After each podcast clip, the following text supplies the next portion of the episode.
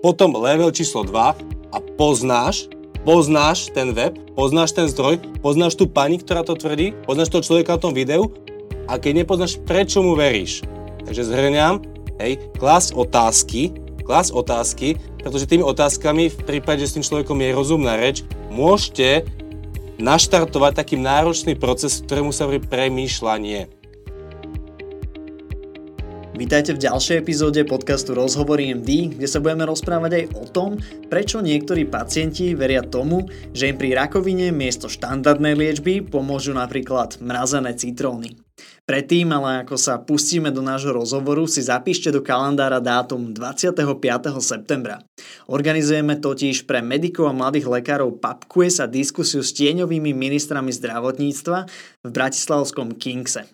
Môžete tam súťažiť, diskutovať a takisto aj networkovať s týmito tieňovými ministrami zdravotníctva za 6 rôznych strán.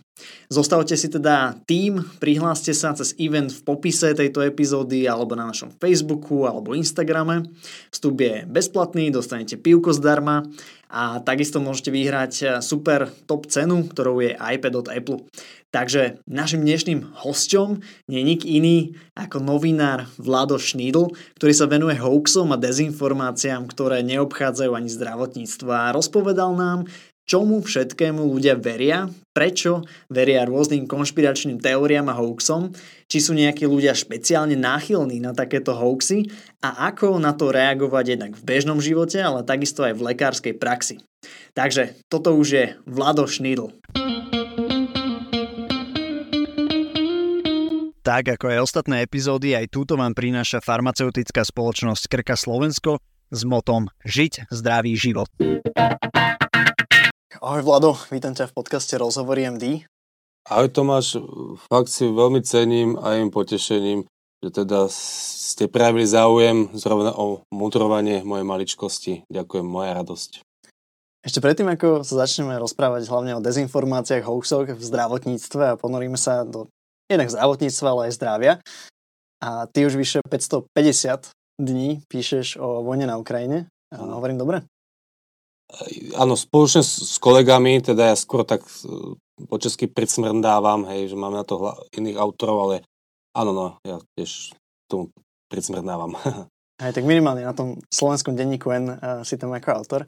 A Takže mňa by to teraz zaujímalo tak eh, z pohľadu možno aj lekára, ale takisto aj človeka, že aké to je takto intenzívne sa venovať tejto téme. A jednak, že každý deň si sčítať všetky novinky. Lebo pravdepodobne v ideálnom svete by si asi nechcel písať o tomto. Možno je to niečo iné. Zároveň mám pocit, že je to trošku taký podobný príklad ako lekári, ktorí sa venujú pacientom s nejakými chorobami že tiež boli radi, keby tie choroby neboli, ale zároveň liečiť tie choroby ich náplňa, je to to, čomu sa venujú, tak ako to máš ty, ako to vnímaš ako novinár, ako to vnímaš ako človek?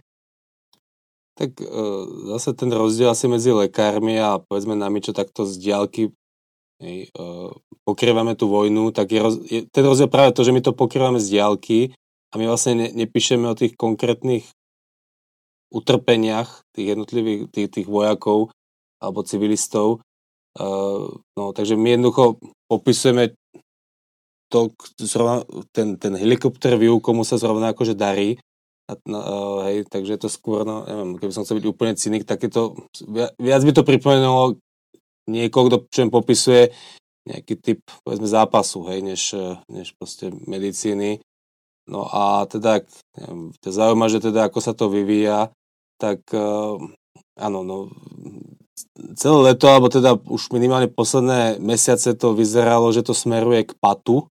Aj v tom zmysle, že vlastne ani jedna strana nebude mať dosť eh, síl, aby to rozhodla. To znamená, že už, už minimálne rok je jasné, alebo, alebo teda minimálne pol roka je jasné, že Rusko nemá kapacitu tú Ukrajinu obsadiť. A na druhej strane, že ani tá Ukrajina nemá, alebo vyzeralo to, že nemá dosť síl, dosť síl, aby vlastne oslobodila to územie minimálne vojenskou cestou Uh, ale zase na druhej strane stále sa ten front hýbe, stále tá Ukrajina má nejaký typ iniciatívy, a, ale teda chytrejší ľudia než ja hovoria, že pokiaľ hej, by sa teda tá, tá vojna mala rozhodnúť, tak sa zrejme rozhodne nie na Ukrajine alebo na tých bojskách, ale v samotnom Rusku. Hej, takže si čakajú alebo možno dúfajú, že v tom samotnom Rusku sa udeje niečo neočakávané, vysť, hej, typo Prigožinová vzbúra, niečo na ten spôsob. Hej, ale teda asi ten kľúč k tomu, ako tá vojna dopadne, je práve v tom, čo sa deje v samotnom Rusku, hej, v tom Kremli alebo, hej, alebo v okolí toho Putina, než na tých boiskách, lebo tam to vyzerá, že sa to tak skoro nerozhodne. Rád by som sa milil. Dezinformácie, hoaxy, no, to je teda sú termíny blízke asi aj, aj, aj Rusku a celej tejto vojne a tomu, čo sa deje uh, okolo na sociálnych sieťach. Každopádne, keď sa bavíme o hoaxoch a dezinformáciách v zdravotníctve, tak uh, je to zase trošku iná téma, ale keď sa bavíme o týchto dvoch témach, tak presne Maroš Rudnaj a, a tvoje meno mi tak vyskakuje. A teda Maroš Rudnaj ešte aj s knižkou a portálom Lovci šarlatánov, ktorého verím, že v dočasnej dobe budeme mať tiež v podcaste a možno ešte doplní túto tému. Určite odporúčam, Ale... Maroša. Ako si sa ty dostal k tejto téme ako uh, novinár?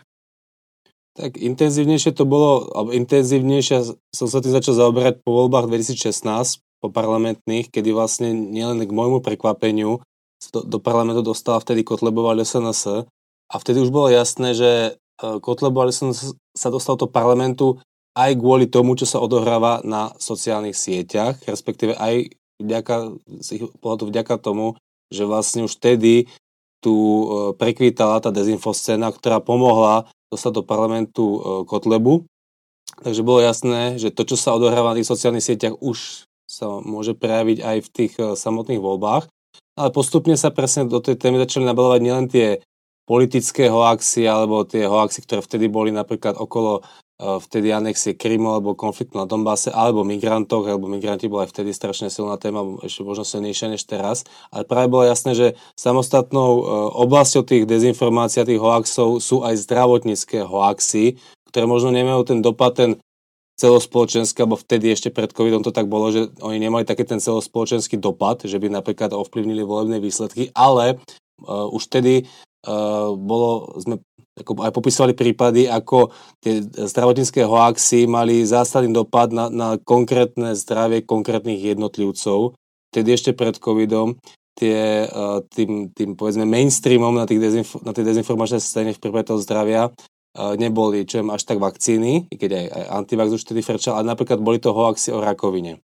Takže my keď sme si napríklad v roku 2017 eh, pozerali, čo sú vlastne najvírálnejšie hoaxy alebo články dezinformačných webov uh, za ten rok 2017, tak to neboli ani články ani o migrantoch, ani o, viem, o nejakom gendri, ani o, Rusku, ale boli to uh, články s titulkom typu, že rakovina sa dá liečiť zmrazenými citrónmi, rakovina nie je choroba, je to biznis, rakovina sa dá liečiť púpavou. On to vyzerá ako, ako možno úsmevne, a tieto články hej, mali doslova tisíce zdieľaní, že už v roku 2017 tisíce ľudí zdieľali vlastne články o tom, že rakovina sa dá liečiť púpavou a zároveň my sme už pred covidom popisovali prípady, o ktorých nám hovorili niektorí onkológovia, že vlastne mali prípady pacientov, ktorý bol, ktorým bola diagnostikovaná rakovina, mali proste nejakú zlú prognózu v zmysle, že napríklad majú rakovinu žalúdka a je nutné im ten žalúdok odoperovať, ale môžu žiť a oni vlastne odmietli tú operáciu, pretože si na internete prečítali, že sa majú liečiť nejakými bylinkami za, hej, niekde z Južnej Korei a tí ľudia napríklad už nie sú medzi nami. Hej, takže už vtedy sme poznali prípady ľudí, ktorí, ktorí zrejme zomreli aj v dôsledku zdravotníckých hoaxov. A pokiaľ je akože otázka, čo majú napríklad tie zdravotnícke hoaxy spoločné s hoaxami, či už o vojne alebo o akýchkoľvek iných témach, tak vždy je tam spoločný menovateľ v tom, že vždy to je niečo akože, čo je nemainstreamové, čo je akože anti. Hej, to znamená, že pokiaľ v mainstreame rezonuje, že treba sa očkovať, tak vždy ten človek, ktorý verí hoaxom, bude veriť presnému opaku. Hej. Neočkujte sa, jeste Vermectin. Keď tam uh, hej, rezonuje, že, že proste treba chodiť na preventívne prehliadky, Uh, napríklad na mamograf, hej, tak proste uh, hoaxer bude šíriť, že proste mamograf nefunguje, alebo dokonca, že mamograf hej, ešte, ešte zhoršuje. Uh, Spôsobuje rakovinu. Presne tak, hej. Takže vždy ta, je, to, je to podobné ako pri tej vojny, hej. Keď v mainstreame rezonuje, že Putin zautočil na Ukrajinu, tak tá dezinfoscéna bude šíriť, že nie, hej, za to môže Amerika so Zelenským. Takže ako, je tam tento spoločný menovateľ, vždycky to musí byť akože nemainstreamové, a jedno, či je to proste potom rakovina, antivax, hej, alebo možno ako aj nejaké, alebo možno ešte nejaké, nejaké ďalšie ako choroby sa do toho ako zamotajú.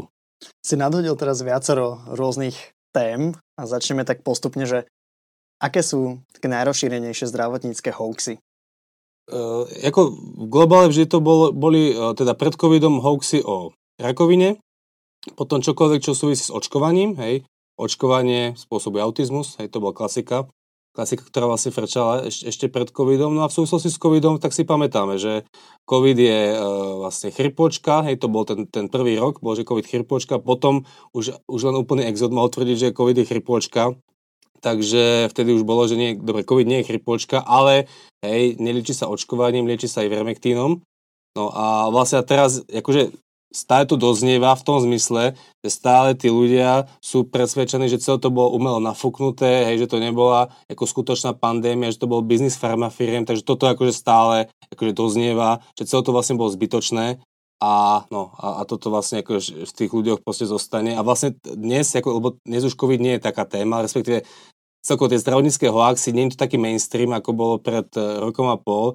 ale čo vlastne stále akože funguje, že tí ľudia stále potrebujú byť presviečaní, že urobili dobre, že sa nenechali očkovať, hej, že ustali ten tlak, hej, ten mediálny tých farmafíriem a neviem koho všetkého. Takže v tomto oni sú stále ešte utvrdzovaní, že hej, vy ste tí hrdinovia, vy ste sa nenechali akože hej, zmaguriť. Uh, takže ako toto, keď nie, niečo vidím na Facebooku v týchto posledných týždňoch, tak je to niečo takéto, že proste stále utvrdzovania tých, tých ľudí, ktorí sa nechali očkovať, že dobre urobili a my sme tie ovce, ktoré hej, sme tomu podľahli.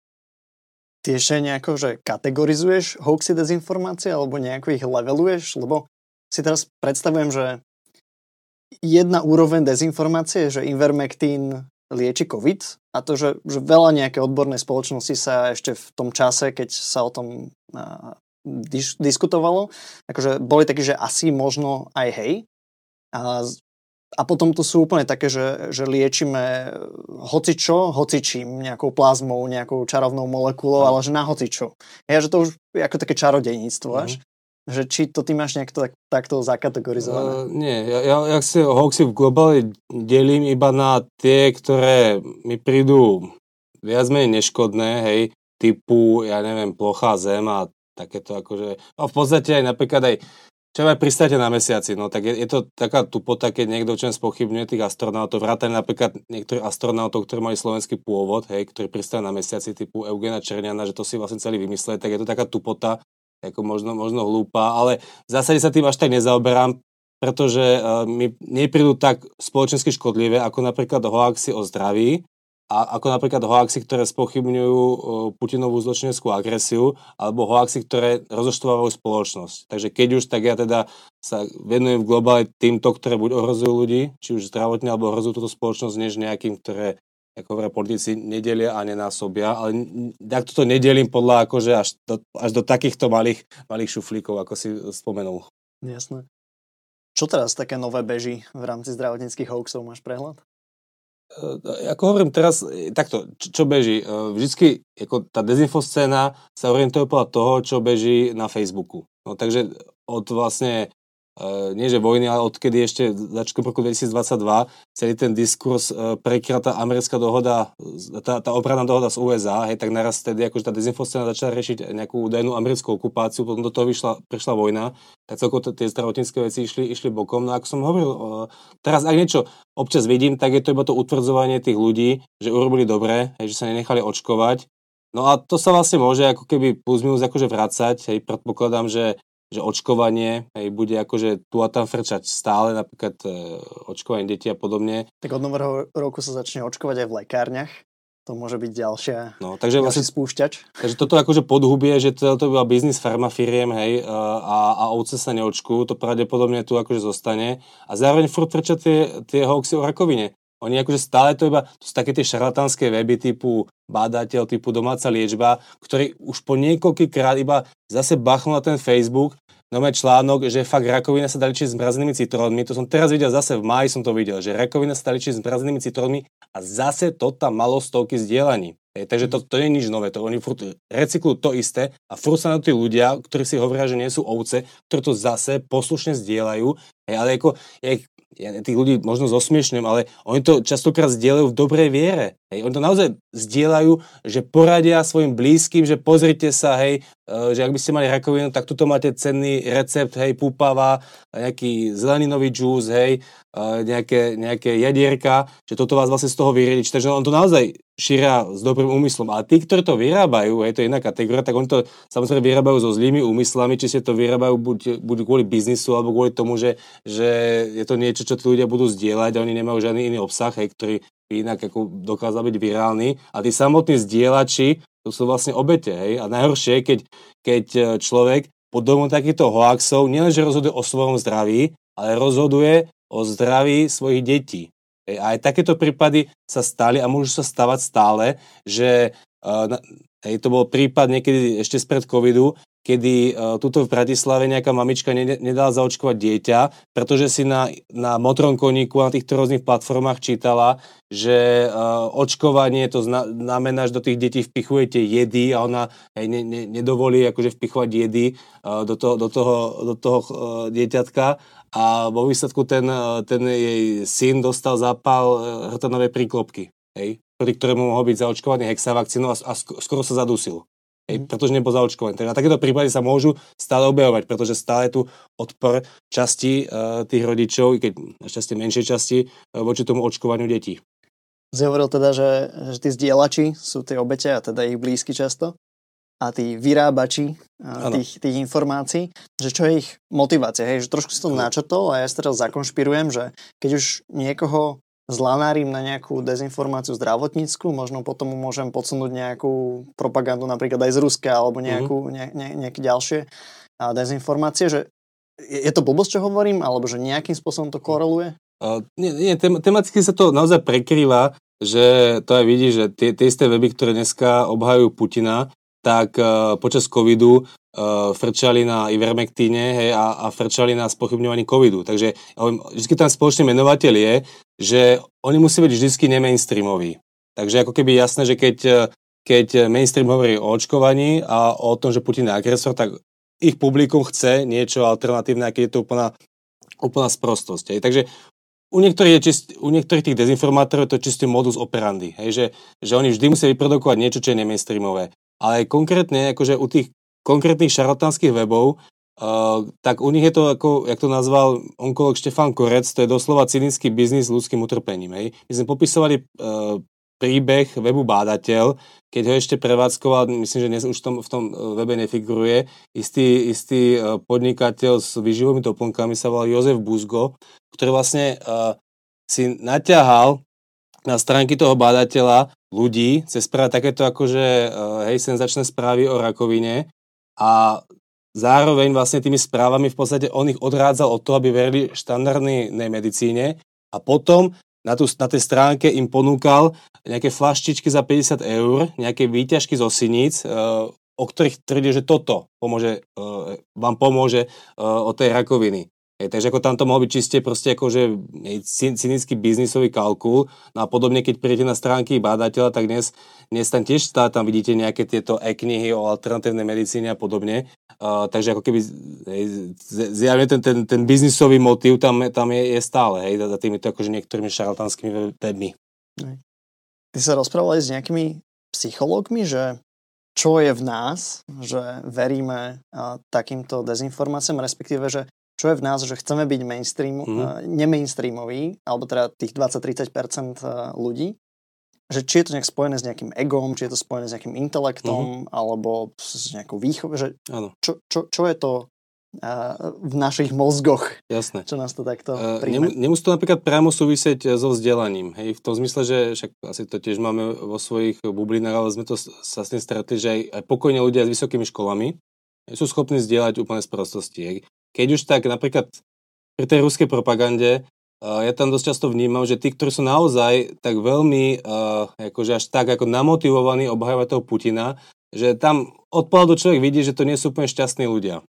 Je, takže ako keby jeden z tých motivov je, že oni, nech, oni nie sú úplne, a teraz ja nehovorím, že každý antivaxer je proste nejaký proste nespokojný v živote, ale u časti z nich tam naozaj vidíte takú tú, tú naštvanosť hej, na, na celý svet. A vlastne oni si týmto ventilujú ventilujú tie svoje proste problémy, ktoré majú úplne iné, iné príčiny. A preto je tak ťažké sa s mnohými z týchto ľudí baviť, pretože vy mu môžete dať fakty, lenže ako hovorím, on nemá šírenie tých hoaxov, akože tam, tam ne, my hráme na úplne inom ihrisku, pretože my mu môžeme skúsiť vysvetliť, hej, že, že to inak, než, než ty si myslíš, že on má iné motívy, preto to zdieľa. On má ten motív, že je proste naštvaný, hej, a vy pokiaľ nemáte možnosť odstrániť ten dôvod tej frustrácie, tak uh, ho neprimejte, aby, aby neveril tým webom, pretože on v tom našiel hovorím, liek častokrát na svoje frustrácie.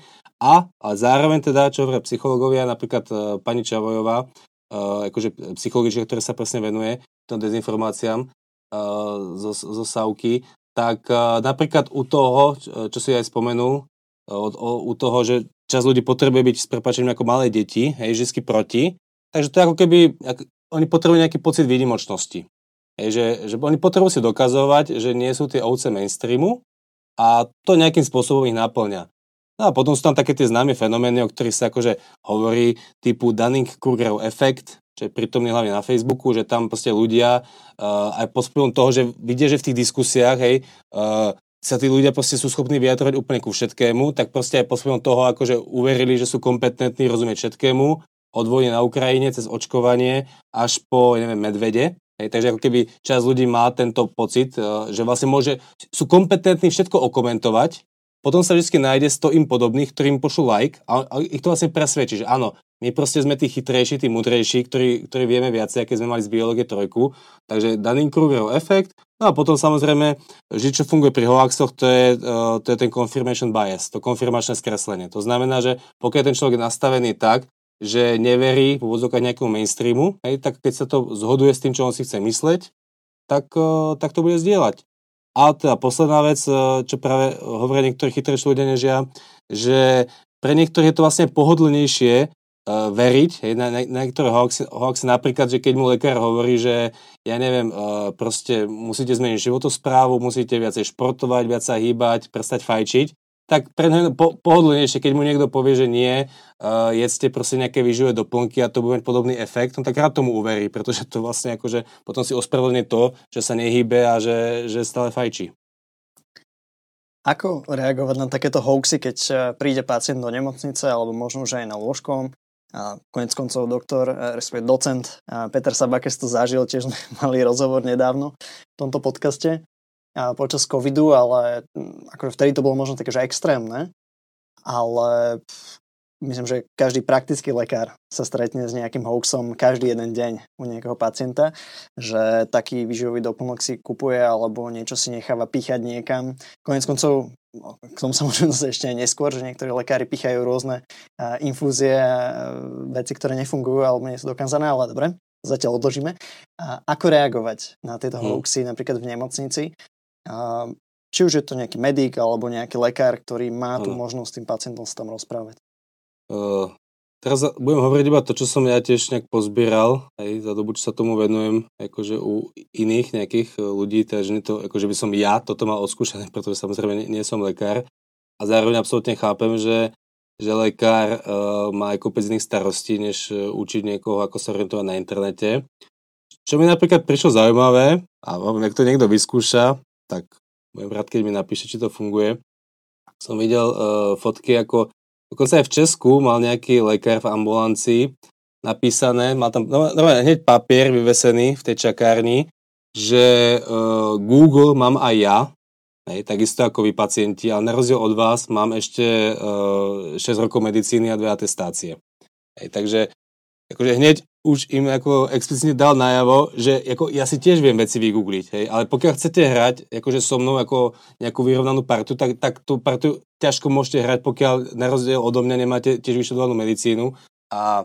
Zároveň je to trošku také pasívno-agresívne. Áno, áno. Ja, ako, neviem, ja to dávam iba ako, ako nápady, hej, že, že môžete skúsiť, nemusíte. A dobrá, teraz, takže ja ako, keď to, mne sa to páčilo, áno, je to také, také trošku agresívne, že, že, hej, že, že aj ja mám ten Google, ako vy aj ten Facebook, ale teda, hej, ale zároveň som tu medicínu vyštudoval. A potom napríklad, viem, čo, čo ako funguje takisto ako v marketingu, tak môže fungovať aj v medicíne, keď lekár proste uh, povie, že keby ste boli moja mama alebo moja sestra, tak vám tento liek pre, uh, predpíšem tiež. Hej, keď ako takto to povie cez, cez osobný príbeh, respektíve celkovo to, čo funguje v novinárčine, to je nejaký storytelling, hej, takže ako, neviem, môže fungovať, nemusí, ale viem, že vtedy... Na nejakých podobných pacientoch, príbehoch minulých tak, pacientov. Ale, ale napríklad aj tá negatívna motivácia, že uh, viem, že vtedy, keď uh, v tej denník sme popísala príbeh tej, tej matky, ktorá nenechala zaočkovať to dieťa a, a, a, chytil ten zápal hrtonovej príklopky, tak v tejto veľmi zarezonovalo, je, akože takéto konkrétny konkrétny príbeh. Na druhú stranu tak na to zase tí, tí ľudia, ktorí sa nevedia orientovať na internete, vám tiež vysypú ko, kopec takýchto príbehov, o ktorých sa píše na, na motorom koníku, že vlastne tak sú aj opačné príbehy a podobne.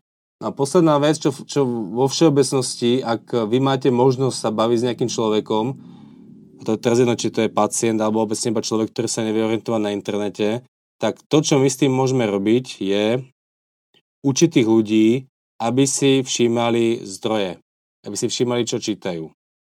No to znie ako úplná, úplná banalita, ale toto veľa ľudí, veľa dospelých ľudí s vodným právom proste nerobí. Hej. Veľa dospelých ľudí vám bude čokoľvek tárať o očkovaní, o rakovine, o vojne na Ukrajine a keby ste sa ich spýtali otázku, jednoduchú otázku, že odkiaľ to máš, tak oni by, pokiaľ by chceli byť úprimní, tak povedia, že videl som to na Facebooku. Hej, alebo čítal som to na internete. Možno mi to prišlo do e-mailu. Hej. Ten, ten problém dnes je, že tí ľudia konzumujú informácie z Facebooku, z, z reťazových e-mailov, hej, kde si čo si, pokojne vygooglia, ale oni, už, oni si už nevšimnú, čo to je za zdroj. Hej, oni proste iba niečo vidia, nepremýšľajú a zapamätajú si to. Ale spätne už, už nevedia, či to bol článok, ktorý je aspoň podpísaný, hej, či to bol video s nejakým skutočným odborníkom, alebo to bol komentár pod článkom, hej, historka jedna pani povedala z motrého koníku, Hej, bol to video s nejakým človekom, ktorý sa tváril ako lekár, ale vôbec akože sa nevenoval e, tej, tej oblasti medicíny, hej, uh, o ktorú komentoval typovo, že proste dietolog komentoval ako infekčné ochorenia. A on to proste iba videl, nepremýšľal, zapamätal si to. A preto ja vždy odporúčam, keď vám bude niekto niečo rozprávať, hej, rakovina sa vyličiť s mrazenými citrónmi, tak kľudne mu môžete vysvetliť, ako to s tou rakovinou, alebo, alebo hovorím, odporúčam si pamätať otázku, no, a môžeš mi ukázať, kde si to čítal? Ty mhm. vieš, kde si to čítal, čo to je za zdroj? No a cieľom vlastne tohto nie je, e, akože mu vyvrácať to, ale cieľom je učiť ho, aby si on sám to aj do budúcna začal všímať, pretože keď už tú otázku dostane tretí alebo štvrtý krát, tak možno, pokiaľ je s ním rozumná reč, tak možno už iba, aby mal od vás spokoj, už si to ten piatýkrát začne všímať, že áno, dobre, čítal som to tu a tu a potom, hej, to je level číslo 1, tak už vám to, už vám povie, čo to je za zdroj, hej, už vám to kone ukáže, pozri sa, tuto to máš. Tak potom level číslo 2 a poznáš, poznáš ten web, poznáš ten zdroj, poznáš tú pani, ktorá to tvrdí, poznáš toho človeka na tom videu a keď nepoznáš, prečo mu veríš. Takže zhrňam, hej, klásť otázky, klásť otázky, pretože tými otázkami, v prípade, že s tým človekom je rozumná reč, môžete naštartovať taký náročný proces, ktorému sa hovorí premýšľanie. Premýšľanie. A to je to, čo oni dnes nerobia. Oni proste vidia, nepremýšľajú, opakujú. Hej? A my, proste, to, čo môžeme robiť, je skúšať ich učiť, aby ste začali všímať a začali premýšľať nad zdrojmi, ktorým veria. Ja som si teraz uh, spomenul na slova Aleša Bednaříka, to je psycholog, ktorý aj a konec koncov však vlastne tvoja kolegyňa Veronika Folentová s ním robila rozhovor do jej knižky a, ako byť šťastný. A, ale u nás robil workshopy práve na komunikáciu a myslím, že sme mali aj podobné témy, že doktor Google a, a tak. A on vždy hovoril a presne, že e, v prvom rade oceniť záujem toho pacienta, že sa zaujíma o svoje zdravie, mm. že si mhm. niečo číta. Mm-hmm. A potom samozrejme sa pýtať, kde to čítal a, a, a dosledovať to už ďalej. Čiže možno ešte jeho rada uh-huh. pred to, čo ty hovoríš, že naozaj taká nejaká, že trošku lásku do toho vniesť. Uh-huh. Um, Jasné. Ale tiež, že, že, že človek, človeku to už pravdepodobne vrie, keď počuje nejaké totálne ja, ja, ja súhlasím, že, že lebo častokrát ten človek má dobrý úmysel vlastne. Hovorím, on ako naozaj, povedzme, chcel vidieť, ako to je, aby posle tomu dieťaťu čo najlepšiu liečbu ako narodinoval, takže áno, že, že častokrát on má, môže mať dobrý úmysel, takže absolútne súhlasím, presne. Pochváliť a povedať, že ja viem, že vy, vám ide o zdravie toho dieťaťa, je to super, hej, hej, no a potom dať iba to ale. ja, všimajte si aspoň teda, čo čítate. Dezinformatóri lekári. Um, to je akože tiež z našich radov ľudia, ktorí by mali vedieť, ako mm. to, to tá medicína funguje, nejaká fyziológia, patofyziológia, možno nejaké mechanizmy účinky liekov. Ale myslia si opak, alebo sú nejak donútení mm. do opaku, že, že prečo a ako.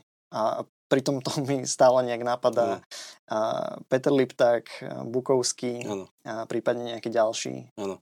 Toto vlastne, toto je z mojich pozorovaní nový fenomén, ktorý prišiel e, s covidom, aspoň v prípade Slovenska, pretože predtým, keď som sa venoval tým zdravotníckým hoaxom, tak obvykle uh, to bolo akože prehľadné. Hej. Tu bola medicína, tu boli lekári a tu boli šarlatáni. A ja si naozaj, ani vtedy som si nevybával akože človeka z titulu múdr, ktorý by vlastne šíril, napríklad, ktorý by uh, sa podiel na prevádzkovanie tých šarlatánskych webov, hej. Tí ľudia, ktorí to prevádzkovali ktorí tam predávali tie výživové doplnky, hej, keď som pozeral obchodný register, to boli proste mali vyštudované ekonómiu alebo niečo podobné, hej. A vždy to teda, vtedy tak bolo pri tej rakoviny, že, uh, že proste tu je šarlatán a tu je lekár. Počas toho covidu sa to zamotalo, hej, a teda skomplikovalo, pretože presne aj ľudia, ktorí sú lekári, uh, vlastne, hej, pravdepodobne šírili medicínsky neoverené informácie, dokonca až hoaxy. Čo som si teda iba, iba všímal, že uh, ak ma pamäť neklame a pokojne mi niekto môže napísať, či teda oni takéhoto lekára poznajú, ale že z, z mojich pozorovaní vždy to boli lekári, ktorí sa priamo nevenovali tomu odboru, to znamená tej infektológii, prípadne priamo neliečili uh, tých pacientov v nemocniciach, hej, na, na, na ten COVID samotný. Hej. Pretože nevybavujem si lekár, ktorý by liečil uh, covidových pacientov a zároveň by odmietal očkovanie. Hej. Ak niekto odmietal to očkovanie, tak to bol nejaký lekári, ktorí vlastne neliečia tých covidových pacientov. Hej. Akože buď vôbec, už vôbec neliečili, hej, alebo napríklad si točili iba nejaké YouTube videá. Prípadne viem, že v Česku bol taký zase onkológ, hej, e, pán Žaloudík, ktorý tiež spochybňoval, spochybňoval ten COVID, ale to bol onkológ. Takže vlastne, keď už tak to rozdiel tam bol iba v tom, že teda uh, tí lekári, ktorí uh, hej, spochybňovali povedzme závažnosť covidu alebo to očkovania, tak to neboli tí, ktorí reálne pracovali v tých nemocniciach s tými covidovými pacientami. Vtedy bol aj taký ako celkom virálny komentár uh, primára uh, z Petržalského ára Jakuba Hložníka, ktorý raz napísal nejaké diskusii zase inému primárovi, uh, pánovi Kulkovskému do, z Povarskej Bystrici, že oni boli presne tí, ktorí to očkovanie ako promovali, hej, upozorňovali ako, ako primári covidových oddelení, alebo teda interní, že, uh, že teda nepodceňujte to, a do toho proste presne uh, Bukovský, vtedy aj, aj, aj Mesík, hej, keď on nebol doktor, keď mal titul Mutura a podobne, ako toto spochybňovali, alebo ich dokonca označili, to sú nejakí karpatskí lekári, nerozumejú tomu. A vtedy ten ten hložník napísal taký komentár, že, že už to fakt mám plné zuby, tak urobme teda diskusiu, hej, akože s nimi, ale diskusiu proste uh, túto akože na tom oddelení, hej, že nech si teda ten Bukovský a ten Mesík a ďalší oblečú tie skafandre a poďte nám to ukazovať, ako my teda máme uh, tie ventilátory a tú intubáciu robiť, hej, hej pretože točiť si videa to dokáže každý blb, hej, takže vlastne ako keby sa táto reakcia ľúbila, že, že to naozaj bolo vidieť, že naozaj tu je svet tých, ktorí naozaj uh, pracujú v tých skafandroch v tých nemocniciach a, a to je svet tých, ktorí vlastne o tom píšu si iba Facebookové statusy a točia si YouTube videá. A prečo to robili, to akože, hej, to, to, to už nedokážem posúdiť. Hej, ja iba viem posúdiť to, že vlastne prečo ľudia verili, pretože zase bolo to ne-mainstreamové. Hej, proste uh, Igorovi Bukovskému stačilo sa točiť iba videá, ktoré boli opakom toho, čo bol vôzoka ten mainstream, hej? a časť ľudí proste len preto, že to bol anti-mainstream, tak si povedali, že proste tak on má pravdu, hej? len preto, že vlastne on bol ten, ten, ten nemainstreamový. Takže ako toto je kľúč, celkovo, keď chcete byť niekto dezinformátorom, to nie je žiadna atomová fyzika, vždy musíte byť iba anti-mainstream, hej. Čokoľvek, aj keď budete popierať sám seba, aj keď budete jeden deň hovoriť, že COVID je chrypôčka a druhý deň teda, že nie je to chrypôčka, ale že, uh, že teda sa dá, sa dá liečiť COVID ivermektínom, hej, tak tí ľudia vám to budú veriť, aj keď budete popierať sami seba. Pretože vždy to bude anti-mainstream. A teda iba dôležitá poznámka, pretože pán Bukovský rád e, podáva žaloby, aj keď si niekto dovolí, akože ho spochybňuje, tak teraz ja nehovorím, že pán Bukovský vyložene promoval Ivermectin, hej? Ale proste pán Bukovský určite e, tiež e, šíril niektoré hoaxy, napríklad o, o tom, že očkovanie spôsobuje potraty, aj očkovanie proti covidu, ale akože áno, v tomto prípade konkrétnom sa to aj ospravedlnil, takže Takže ke, ke, keď by, hej, sa to dost, stalo častejšie, že človek, ktorý šíri hoax, sa k tomu potom postavia čelom. Doktor Lip takto dohnal ešte na vyššiu úroveň, keď išiel niečo hlásať na tribúny ohľadom vojny na Ukrajine. Ano. Ako sa naša spoločnosť a možno aj tá odborná spoločnosť, lekárska komora, ministerstvo zdravotníctva, fakulty vysporiadávajú s ľuďmi, ktorí evidentne šíria nejaké dezinformácie alebo nejaké hoaxy, mm. prípadne až, až nerobia medicínu tak, ako by sa mala, samozrejme toho je mm. kopa. Že, že ako to možno ty vnímaš, ako človek trošku zvonka, že či si vieme spraviť poriadok s tými vlastnými? Tak celkovo, no, táto, táto spoločnosť, tento štát je nepripravený na 200 tisíc rôznych problémov a hoax a dezinformácie je jeden z nich. Proste táto spoločnosť a tento štát nie je pripravený na, na dezinformácie, hej, nie sme schopní proste ich nejak postihovať, na rozdiel od Česka, napríklad, hej, v Česku akože už boli prípady, keď ľudia, ktorí len proste prejavili podporu proste Putinovi, tak minimálne akože boli, boli akože trestne stíhaní za, za, za podporu akože že agresora a podobne. U nás sa jednoducho nerobí ani represia a začína sa robiť, a ja nehovorím, že, že treba to robiť represiu, ale ako ja napríklad, ja som, povedzme, mal tomto, aj, aj som raz v nejakom paneli s Danielom Lipšicom, čo je vlastne ako zastanca absolútnej slobody slova, hej, v tom americkom význame, pretože v Amerike vlastne tam ani zahajlovanie vás nikto nebude popoťahovať. A ja som, ja vždy iba kladem tým ľuďom otázku, že, že prečo by mal byť v poriadku uh, krmiť ľudí napríklad uh, hovadinami o tom, že rakovina sa vyliečie s brazenými citrónmi. Hej? Si zoberte, že my ako normálne médium uh, každý náš článok je podpísaný a pokiaľ by sme urobili chybu, alebo pokiaľ urobíme chybu, tak kedykoľvek nás niekto môže žalovať, hej? Aj, sa, aj sa to deje. A proste tuto niekto môže úplne slobodne tvrdiť, že rakovina sa vylieči s mrazenými citrónmi, slobodne uh, môže strašiť ľudí, aby nepoužívali alebo nechodili na, na prehliadky na mamografe, hej, aby nepoužívali chemo, alebo teda, aby, aby uh, keď je im diagnostikovaná rakovina, tak aby odmietali chemoterapiu, hej, ich strašia chemoterapiou a oni sú v úplnej pohode. Nič im nehrozí. A ja sa vám pýtam, či je to v poriadku. Takže na toto by si niekto teda kompetentný mohol odpovedať, ale samozrejme, že, že veľké časti politickej reprezentácie toto vyhovuje, takže ja, ja nečakám uh, nejakú spásu od štátu. Takže dostávam sa iba, iba k pointe, konštruktívne, čo vlastne môžeme my robiť. Hej? Ten problém je, že, jak som spomínal, veľká časť tejto spoločnosti nie je pripravená na sociálne siete.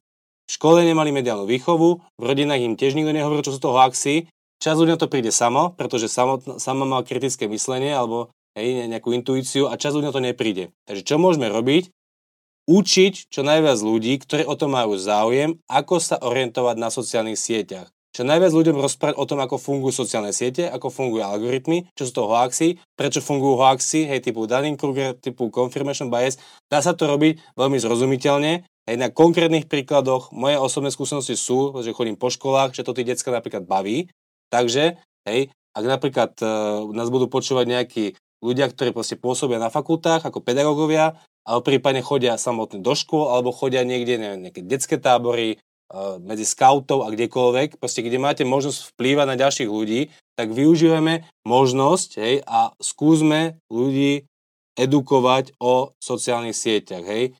Či už proste institucionalizovanie, niekde, že ja som teda zastanca toho, aby sa kľudne na lekárskych fakultách, hej, občas hovoril o zdravotníckých hoaxoch, a, alebo proste ako na iných, iných hej, miestach, hej, na stredných školách, na základných školách, hej, na nejakých bližších komunitách. Proste využívame každú možnosť, keď máme možnosť hovoriť s ľuďmi, ktorí povedzme tú mediálnu výchovu nemali a hovoríme o, o tom, ako fungujú hoaxy a ako sa v tom orientovať. Nie je to atomová fyzika. Moja posledná otázka smeruje k tomu, že keď medic, mladý lekár vidí na Facebooku, že niekto známy zdieľa nejaký takýto zdravotnícky no. hoax, alebo niekde mu to tam vyskočí, tak eh, čo je taká, že produktívna reakcia? Tak špeciálne na Facebooku tam, e, tam väčšinou tie reakcie nie sú produktívne, pretože jednoducho tí ľudia sa, sú tam tak však poznáme to tak, akože ten písomný prejav niekedy vie skreslovať a povedzme, keď vy to myslíte dobre, tak v tom, v tom komentári to vyzerá ako útok, hej. Uh, ale zase tak na druhú stranu, áno, keď ja tiež... Čiže radšej nekomentovať? To, to, to, to úplne nehovorím, ale takto, takto, áno. Ja som zastanca toho, aby človek, aby, sme, aby naša bublina nebola na tých sociálnych sieťach pasívna. Hej? Aby sme proste tie sociálne siete neprenechávali, neprenechávali uh, tej druhej strane, hej, ktorá je proste namotivovaná, hej, uh, možno je agresívnejšia a veľa ľudí z našej bubliny úplne pochopiteľne je demotivovaných, proste ja sa to nebudem púšťať, pretože ja, ja tam niečo napíšem, oni ma vysmejú, hej, a ešte mi vynadajú, ja to nemám zapotreby. Ale ja určite odporúčam, keď už reagovať, akože ja hovorím, že áno, keď, keď, sa, de, keď sa šíri niečo naozaj, čo ja považujem za spoločensky škodlivé, či už proste nejaká zdravotnícka sprostosť, alebo napríklad i vo vzťahu tej Ukrajine, ja sa nemôže zmieriť s tým, že tu niekto furt obhajuje vojnu alebo zľahčuje tie ukrajinské obete, takže ja cítim ako keby nejakú svoju povinnosť, že, sa, že keď toto vidím, tak sa ozvem. Čo je podstata? Čo je podstata? Ozvať sa verejne. Verejne. To znamená, napísať mu verejný komentár. Nie do četu, ale napísať mu verejný komentár. Prečo? Pretože ten človek možno, hej, nezmením jeho názor, hej, bude sa furt brániť. Ale prečo verejne? Pretože vtedy to uvidia aj jeho kamaráti. A keď napríklad kamarát tam bachne, že rakovina sa liečí s mrazenými citrónmi, hej, a vy mu tam napíšete, že proste ja som onkológ, ja som lekár, ja som študol medicínu, hej, iba krátko, proste, to je proste krávina, čo ty hovoríš, pretože rakovina funguje takto a takto, hej, nie je tam ani napísané, že aký je to typ rakoviny, hej, vôbec ani, ani tam nevysvetľujú, čo to je leukémia, alebo je rakovina žalúdka, ani toto tam ako nevysvetľujú, každá rakovina sa, sa lieči inak, hej, no, Takže keď to tam takto stručne napíšte, tak ten samozrejme kamarát sa bude brániť, možno vás zablokuje, hej, ale minimálne pokiaľ vás nezablokuje, tak uh, vtedy tú diskusiu môže prečať aj jeho kamaráti a minimálne týmto komentárom môžete aspoň predísť tomu, že tí jeho ďalší kamaráti to budú zdieľať. Hej? Takže ja, ak na to niekto má čas, alebo klient to môže brať ako retorické cvičenie, odporúčam sa občas ozvať, hej? ale vždy verejne, pretože vtedy, a hlavne si uvedomiť, že keď sa ozvete verejne, tak vy síce komunikujete s tým daným človekom, ale vy si predstavte, že vy to nepíšte pre ňo, vy to píšte pre tých ďalších 100, ktorí si to budú iba pasívne čítať Hej? Takže ako keby, keby naozaj, vy, vy to beriete tak, že si tohto som ne, nepresvedčil, ale možno niektoho ďalšieho som akože odradil o to, aby to zdieľal, takže naozaj si vždy predstaviť, že ja to nepíšem iba pre toho samotného, ja to píšem pre toho publikum, ktoré to bude možno iba pasívne čítať. Výborný rozhovor. Ja by som sa presnul k tým krátkým otázkam na záver a tá mhm. prvá je vždy, že ako knižku by si odporúčil medikom, medičkám, okrem možno tvojej knižky, tak zase no, budem tu robiť self-promo, respektíve promo na, nášho vydavateľstva, tak, tak sme vydali knižku typu uh, hej, že knižka, ktorá vám môže zachrániť život, hej, to je presne o tom, ako, ako o, ži, o životospráve alebo presne o zdravovacích návykoch. Aktuálne sme vydali aj knižku premiéra Odora, teda ešte než sa stal Odor, Rýchlo kurz geniality. Hej, to je také vlastne, že tá knižka vznikla tak, že on, keď si pozrel, že čo sa musí jeho dcera učiť na maturitu, tak má pocit, že vlastne sa učia úplne, úplne akože veci, ktoré ako patria do 20. storočia, nie do 21. Takže vlastne jeho to motivovalo spísať nejaký súbor znalostí, ktoré by podľa neho mal mať akože mladý človek eh, hej, v, v roku 2022 alebo 2023 a určite akože takto, ako nie je nutné vždy, vždy akože iba čítať, ale určite odporúčam akože sledovať možno nejaké stránky, ktoré sa, ktoré sa venujú týmto témam, takže určite odporúčam, ak ste aktívni na sociálnych sieťach, follownite si napríklad stránku Hoaxie podvody Policia SR, ktorá vlastne vyvraca aj zdravotnícke hoaxy a prípadne môžete pomôcť so zdieľaním uh, hej, toho obsahu, pretože nie každý z nás musí vyvracať hoaxy, hej, ale môžete si follownúť stránky, ktoré toto robia a pomôcť im, im so zdieľaním. No a prípadne, akože myslím, že aj tí Luci šarlatánov vydali knižku o tých zdravotníckých hoaxov, hej, ten, ten Maroš Rudnaj, o ktorom sme hovorili, doktor Maroš Rudnaj, takže aj túto tvorbu môžete. Prípadne, ak vás zaujímajú dezinformácie, odporúčam knihy od Alexandry Alvarovej, hej, ktorá vám presne, kniha napríklad e, Prúmysl lži, hej, Prúmysl lži od Alexandry Alvarovej, ktorá presne vysvetľuje, ako fungujú tie hoaxy, ako to funguje v tom mozgu, hej, amygdala, emócia a podobne, čo presne môže byť zaujímavé aj pre aj pre neuro, uh, neurochirurgov možno podobne, že vlastne že tie hoaxy sa k nám dostávajú presne cez tie, cez tie emócie. Uh, takže viem, Alexandra Alvarova napríklad je moja obľúbená autorka, prípadne odporúčam pozrieť občas nejaké videá na YouTube. Tvoja knižka Pravda a lož e, na Facebooku? Áno, tak aj my máme knižočku, áno. Pravda a lož na Facebooku.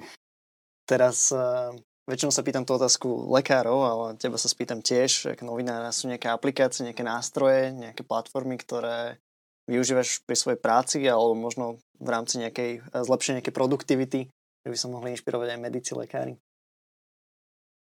A, aplikácie vyložené nie, ale tak áno, tak hovorím, tie sociálne siete, môže byť dobrý slovo alebo zlý pán, takže ako keby ja odporúčam, to nie sú aplikácie, ale proste jednoducho, každý z nás na tých sociálnych sieťach, tak môžeme tam followovať aj nejaké stránky, ktoré sa napríklad venujú aj nejaké osvete, aj medicínskej, tak ej, Maroš Rudné má tú stránku uh, Lovci šarlatánov, sa, sa to myslím volá, ja mám stránku Krotíme hoaxi, ale sú aj potom aj rôzne ďalšie, neviem, napríklad, ja som vždy rád, keď, keď alebo takto, to, čo by som možno chcel ešte konštruktívne, nepríde super, keď nejaký lekár uh, komunikuje niečo na, na sociálnych sieťach, alebo keď má vlastnú stránku na tých sociálnych sieťach, pretože marná sláva, marná sláva, veľa tých ľudí si tie informácie berie iba z tých sociálnych sietí. Takže napríklad, ja, akože, ja napríklad plne kvitujem, že pediatri urobili napríklad stránku sa pediatra deťom, hej, pre rodičov. Pediatri deťom. Pediatri deťom, áno. Ale žiaľ, nie žiaľ, tak ako proste čas ľudí už je tak zhyčkaná, že oni ani len nepôjdu už ani na tú webovú stránku. Hej. Oni proste si budú scrollovať iba ten Instagram alebo ten Facebook.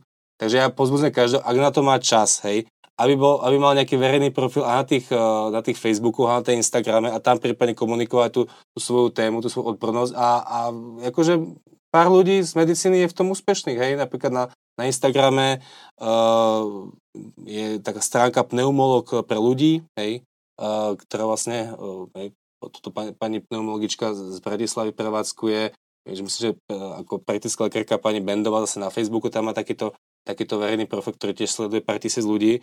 Takže ja každého odporúčam, ak na to máte čas, tak skúste si robiť verejný profil na Facebooku, dajte si tam, že mudr, mudr, hej, že pretože toto ako keby myslím, že zarezonuje, že ľudia si vás follownú, pretože budú mať pocit, že niečo už to sa dozvedia, takže ak to je nejaký, budeme spoločať budúci pediater, hej, alebo praktický lekár, tak ja si myslím, že ako máte veľmi dobrý potenciál byť na tom Facebooku alebo Instagrame úspešný, pretože máte ten obs- obsahu, ktorý ste ľudia akože radi, radi follownú. Hej, takže toto ja odporúčam akože byť napríklad na tých sociálnych sieťach trošku aktívny a kľudne mať ako vlastný taký ofiko profil, nie iba vaše meno, ale rovno hej, meno a odbornosť.